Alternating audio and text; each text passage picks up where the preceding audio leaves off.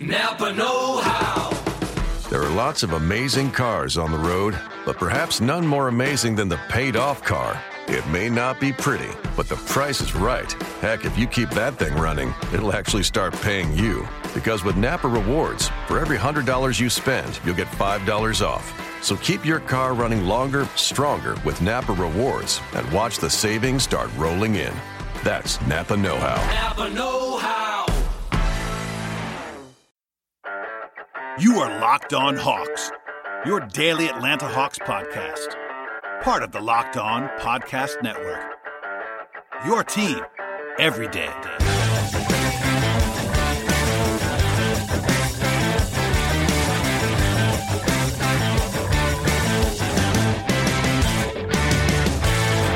Hello, friends, and welcome to episode 164 of the Locked On Hawks podcast. I am your host, Brad Rowland, coming to you live on this fine Monday evening as the Atlanta Hawks lose, unfortunately, their fourth consecutive game by a final of 105 to 90 in Charlotte. Uh, this was a, another rough performance for the Hawks. Uh, you know, not entirely unexpected given the fact that Paul Millsap and Kent Bazemore did not play in this game. Of course, Paul Millsap is the more important player there, despite the fact that you know it's never fun to play without you know a starting caliber wing and Bazemore, even though he's not been great this season. But Millsap is of course the big absence for Atlanta, and with this loss, this is now four straight. Uh, it's four straight overall for the Hawks and for the season. The Hawks are now 0 5 without Paul Millsap in the lineup. In those five losses, there is a two point loss, which came to the Phoenix Suns. Uh, and then after that, every single loss has been a blowout a 36 point loss, a 44 point loss, a 16 point loss against the Trailblazers, that in which, in which the Hawks trailed 23 to 5 in the first quarter.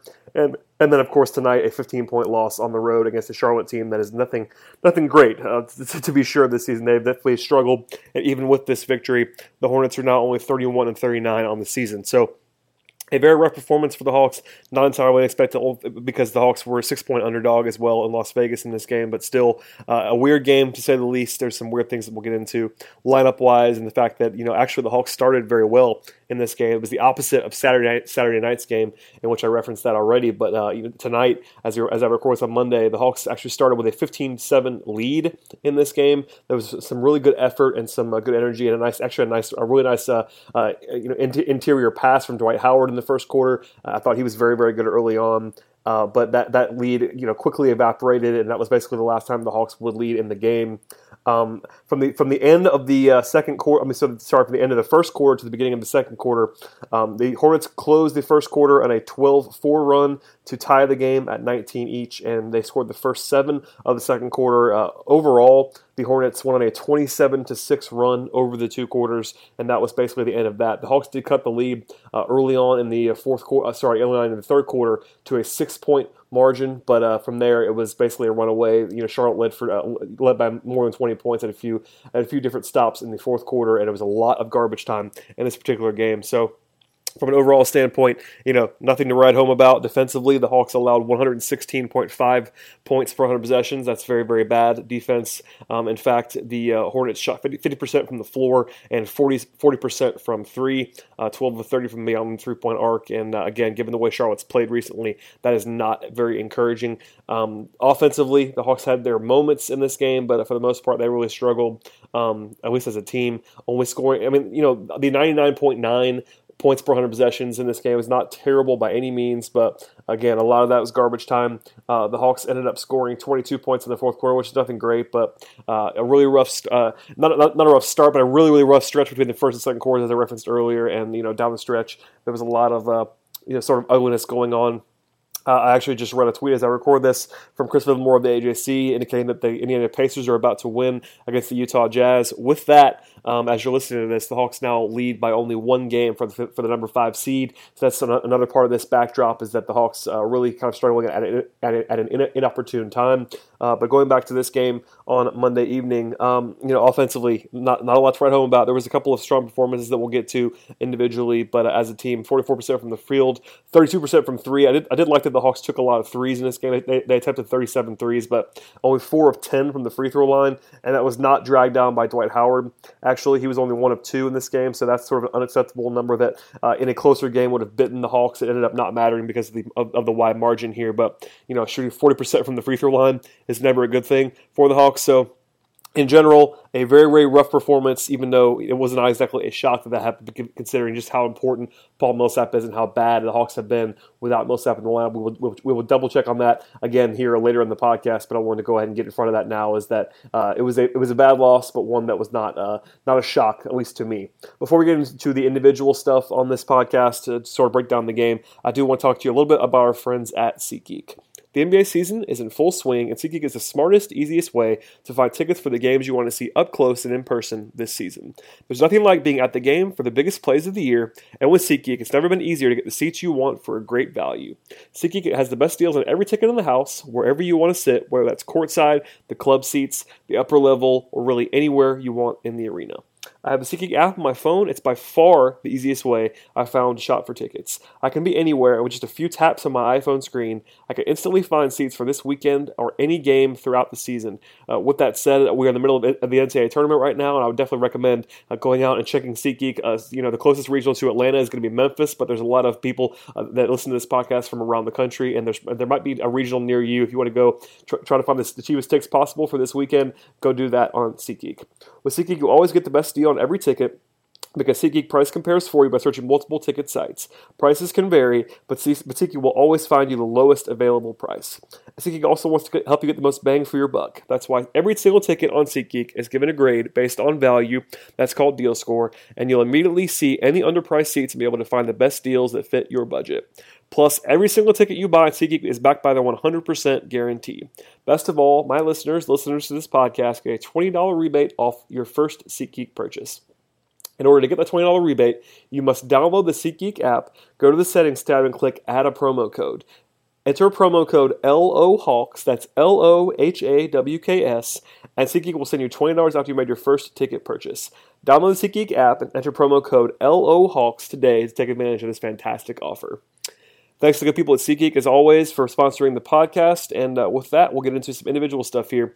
Um, on the bright side, I mentioned this a little bit earlier. You know, Dwight Howard had a pretty good first half, at least in this game. I thought he definitely showed some more energy than he had uh, been showing in the last couple of games. Dwight was pretty vocal over the last few days about just sort of the urgency necessary for the Hawks, and uh, he backed that up early on with one of his best halves of the of the recent past in the first half you know, in general in the game, uh, he was actually minus 22, which was the second worst uh, on, on, the team. I sort of, I, I, I, won't, I won't call that super indicative in this game, even though I didn't think he was great beyond the first half or even the first, you know, quarter and a half of this game, but still uh, 13 points, 10 rebounds, uh, and three assists for Dwight, 6 of 9 shooting. I thought he was just fine here, uh, but for the most part, you know, it was good to see him early on, at least flying around to a point that we definitely did not see. I was critical of him both on Thursday and Saturday for his uh, energy and especially defensively. I thought he was better here, so that's worth that's worth mentioning. Uh, Dennis Schroeder bounced back a little bit offensively in this game. 20 points, six assists for Dennis. He had two block shots, which was amusing to me. Uh, but mo- most importantly, I think in my in my opinion, was eight of 17 from the, from the floor. He had really really struggled the last the last two games uh, to the point where Mike Budenholzer was even asked by some media after the Saturday night game just about Dennis's struggles, even with his confidence. And we all had a good laugh when Bud pointed out that Dennis does not struggle with confidence, and we saw that again here. He was not uh, not shy as usual about shooting, but I thought Dennis was you know easily the most productive offensive player on the floor for the Hawks, even if he was minus 12 and defensively had some issues against Kemba Walker at times. But I thought uh, Dennis was pretty good for the most part here. Uh, elsewhere, Tim Hardaway Jr. got the start in place of Kent Bazemore. No surprise there. He will be getting the start, at least according to Chris, Christopher Moore's report, uh, talking to Mike Budenholzer before this game. He will be starting in place of Bazemore for Bazemore's entire absence. That's not a surprise at all, considering Tim is definitely the next guy in line there. Uh, he was okay here. 11 points on 11 shots is not ideal, but not awful. Uh, only one of five from three, which is you know substandard. But Tim's had a couple of good shooting nights here recently, so he's probably due for a stinker or two from beyond three point arc if you go by his baseline overall. I thought he was okay. Um, nothing special, but uh, he was just fine. Elsewhere in the starting lineup, uh, Ersan Ilyasova had 13 points and six rebounds. He was a plus six. He was uh, the only guy in the starting lineup that was a plus in this game, and I thought that was pretty indicative. You know, only three and nine from the, from beyond the from beyond the arc here, but Ersan continues to play very well uh, offensively. I think he works well with Dennis Schroeder when given the opportunity to do so in the pick and roll, and I think you know he's definitely been a bright spot since he's since his acquisition uh, in, in, in the trade from Philly. I think he's been definitely about as good as anyone could have rationally hoped him to be, and he was good in this game. Finally, Thabo Sefolosha, 11 points, 8 rebounds, 4 assists for Thabo. I thought he was much, much better here than the last two nights. As you might recall, uh, Thabo did not even play 20 minutes in either game on Thursday and Saturday, but he, he played 28 minutes here. His defense was, uh, you know, not awesome, but, but not bad at all. And his offense, he was definitely more efficient than we've seen him in the recent past. He made three of his five three pointers in this game, uh, and Thabo was, uh, in general, kind of getting back to what Thabo should be doing.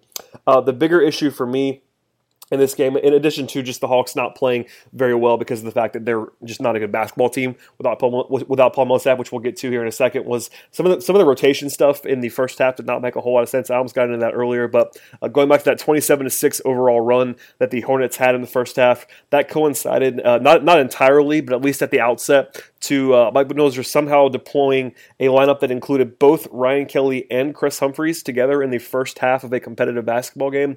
Uh, you know, you might you might understand that I've, I've defended Ryan Kelly at times on this podcast. Actually, like I actually kind of like Ryan Kelly, but uh, knowing that he hadn't played in quite some time, he looked like a guy who hadn't played in quite some time. Did not play well here at all. Eleven minutes, he was minus seventeen. It was not entirely his fault, but I could not imagine a situation where he would be playing minutes in a in a game that the Hawks were trying to win, and they obviously were trying to win this game considering they played everybody else in the lineup. So uh, that was baffling to me, and of course they you know Bud actually exacerbated that by playing him alongside Humphries. So that was baffling to me. It coincided with a monster run by Charlotte that flipped the momentum of the game. I, I, won't I won't tell you now that the Hawks would have won this game had they not done that, but uh, it was not a coincidence at all that uh, that, that, those two players uh, resulted in a in a very very strong negative rating when they played together, and uh, for the most part.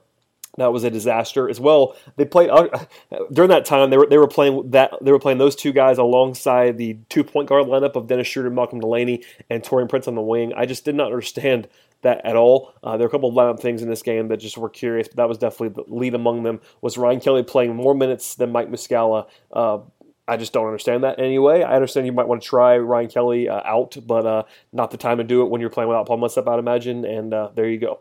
Um, elsewhere on the bench, uh, Taurean Prince was the one guy who played big minutes off the bench, played 30 minutes, took 13 shots, made only four of them uh, 11 points, four rebounds. Taurean had an up and down game as he is wont to do in his rookie season. There were some positives, there were some negatives as usual. Um, you know, he's pretty aggressive. Taurean's not a guy who's shy about shooting the ball, getting up 13 shots to uh, you know second most shots on the team behind Dennis Schroeder in this game. They needed Taurean to play. He was the first guy off the bench in both ha- in both halves. Not a surprise at all, considering he's pr- pretty much the sixth man. If you look at the roster that was available in this game, we've seen Taurean's been in the rotation even when the rest of the roster is healthy. So without Millsap and Bazemore, we saw a lot of him, and with good reason. I just, you know, he didn't play super well, but also wasn't horrible either.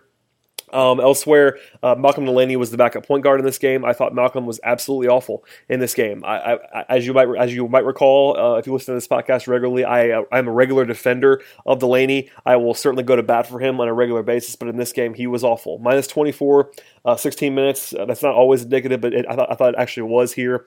Four turnovers, one assist for Malcolm. This is might have been the worst game of the year from Malcolm.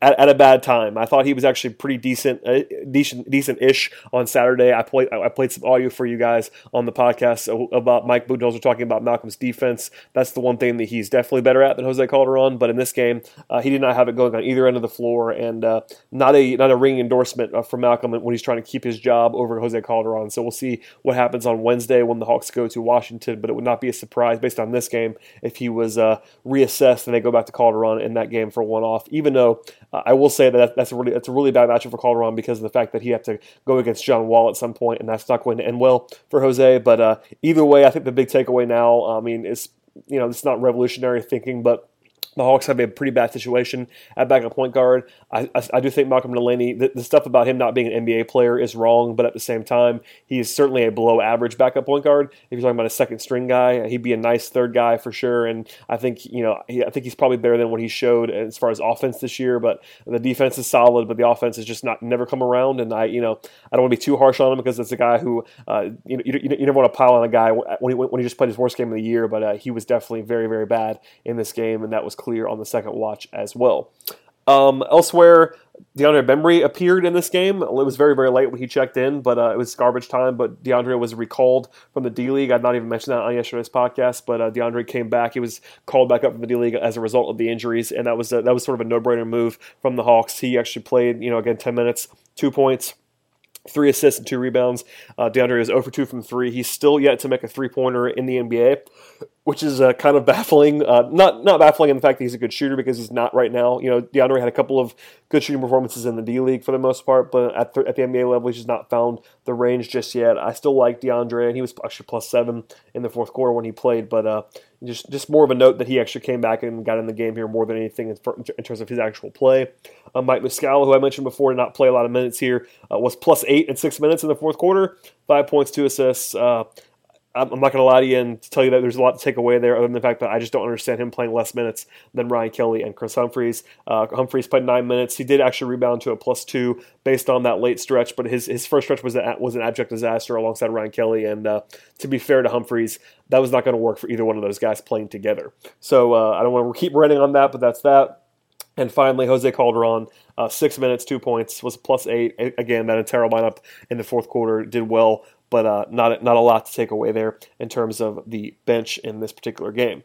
Uh, with all that said, a couple of big picture takeaways here. The Millsap injury is the biggest thing. Uh, he was all, obviously been ruled out as well for Wednesday. Um, if he's able to come back after Wednesday and you know play healthily for the rest of the season, that's a big thing for the Hawks. Uh, I've been talking about this on Twitter a little bit on Monday before the game. Then that if, if, Millsap has even has any longer of an injury, uh, that's going to be a problem. Mike Budenholzer did uh, did, uh, did, apparently tell, at least reportedly tell Chris Vivlamore of the AJC the fact that he's, he's that, that, that, the Hawks are hoping that he'll be back after after two games, that it's more of a short term thing. I believe was the reporting from Vivlamore, uh, and that's that's encouraging. Just because you, have seen how bad the Hawks are without Paul Millsap, there's not a lot of teams in the league that Atlanta would be favored over without Millsap. In fact, I think it's a very very very small list. Maybe Brooklyn and maybe Philly and Los Angeles, potentially Phoenix. That might, that might be the full list of teams. Uh, I guess maybe Sacramento now that they don't have the, their full complement of the roster, but still it's a very small list. The Hawks will be favored over on neutral court without Millsap. That's kind of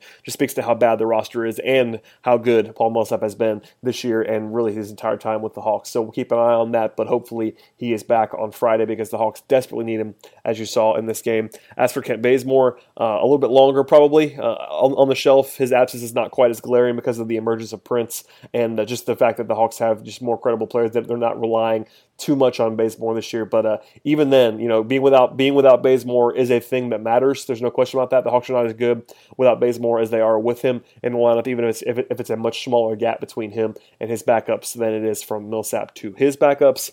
Uh, finally, Mike Dunleavy was actually active for this game on Monday. It kind of remains to be seen as, as to whether he's actually ready to play or not, but he was in, in uniform. Mike Buden, uh, sorry, Chris Vivlamore of the AJC reported that Dunleavy was probably going to be getting close to playing as he was being active in this game. Uh, he was definitely an emergency only player here, and uh, obviously the Hawks had no penalty for having him be active because of the fact that both uh, Millsap and Bazemore out of the lineup, but uh, something to keep an eye on. I, am on record as saying Dunleavy, you know, I want him to be healthy, but I, if he is healthy and everybody else is healthy, he should not be playing in the rotation for this team, but uh, maybe Bud will go back to him at some point. I'm hoping not, but uh, you kind of never know at this point in time, as we saw on Monday evening.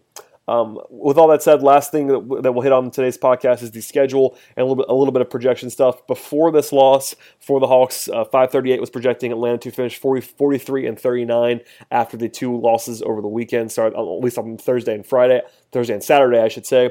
And um, again, it, it kind of all comes down to, to Paul Millsap. If the Hawks can post, you know, after this loss, the Hawks um, are now, of course, for uh, 37 and 33 on the year. Let me say they have 12 games left if the Hawks can win, you know, four of those 12, if they can go four and eight and, and get to 41 and 41, that will basically take them to, uh, I believe, to a pretty pretty comfortable spot in the playoffs.